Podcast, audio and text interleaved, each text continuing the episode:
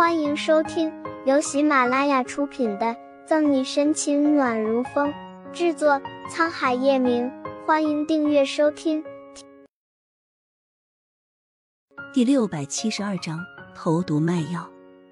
哈哈哈，那他该不会是要自导自演，把病毒投到市场上，然后又高价把药卖给艾滋病病毒感染者吧？谭维大笑，其他人不说话，撑着下巴望着他。被盯的手臂起鸡皮疙瘩，谭维脸上的笑逐渐变干。呵呵呵，该不会被我猜中了吧？若真的像他所说，这个号少不能和畜生相提并论，简直就是在侮辱畜生，和恶鬼有得一拼。不是太傻，还是有点脑子的，一点就通透。慕饶赞赏的朝谭维抛了个电眼，只让他对面的方初明想入非非的转移眼神。浩少作为正有组织的头领。势必需要很大的财力，贩毒、抢劫、绑架已经不能满足他，甚至医疗利润的他，把目光转向了这方面。各种实验失败，浩少不死心，他身边的一个保镖无意间得知森卫研制出药物，于是献计。沈西把整个案件脉络口头梳理，谭维做着笔录，证据确凿，正有组织属于反恐特战队管，顾清出名。你们二人把所有资料整理一下，给唐队送过去，并把详细消息和他说说。最后，沈西按按太阳穴，沉声吩咐：“小维、穆饶，你们两个负责向公众解释 HIV 一事，联合权威专家负责感染 HIV 病毒的受害者进行治疗，看能否找到最优治疗方案。”话是如此说，沈西却不抱太大希望。L 五的病毒有特效药好办，可 A 就不一定了。这是目前医学领域最难解决的问题之一。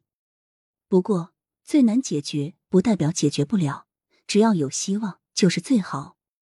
林瑞的案子算是解决，会议临近结束，沈西又要了之前的强奸案、自杀案的案件报告检查，看他们调查过程中是否出现纰漏。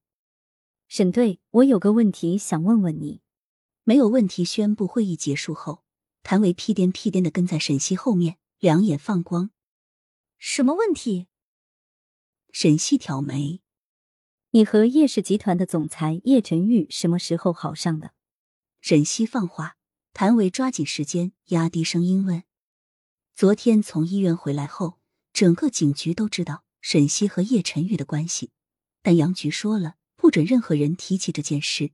今天大家才不敢公问沈西，好奇心害死猫。”瞅着杨局去视厅开会，谭维貌似发问，回头望了眼谭维，沈西拍拍他的肩膀：“你谭警官再这样八卦下去，娱乐记者就要失业了。”说完，沈西进了办公室，不给谭维可乘之机。没有得到答案，谭维气馁的垂下头。完了，这下更好奇了。沈西的事解决了。叶晨玉也到叶家老宅了。少爷，修剪盆栽的管家一见叶晨玉的车驶进铁门，毕恭毕敬的打着招呼。叶晨玉恍如未闻，下了车就直奔大厅。叶晨玉周身散发生人勿近的气息，俊美无愁，睿智巨傲，一双红眸勾人摄魄，偏又禁欲冷漠。管家心悸的退开，不敢直视那道森然的目光。多少猜测到接下来会发生什么？唉，今晚的叶家又得不平静了。希望这对母子的关系不要一而再的恶化。未曾留意管家的感叹，叶晨玉推开门，朝大厅在吃晚餐的月璇走去。心妍是个好女孩，沈西不及她分毫，你能想通就好。抬头见叶晨玉冷峻的身姿，月璇挑眉。沈西和叶氏集团孰轻孰重？他这个手段狠厉的儿子懂得如何选择。沈西被甩，何医生那边也得手。他们叶家和沈家再无瓜葛。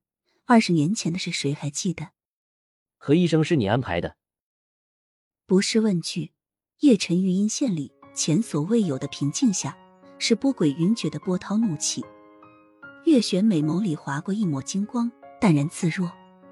你都知道了。拿起桌边的锦帕，擦擦嘴。知道了也没关系，反正你和沈西没关系了，以后好好带心妍就是了。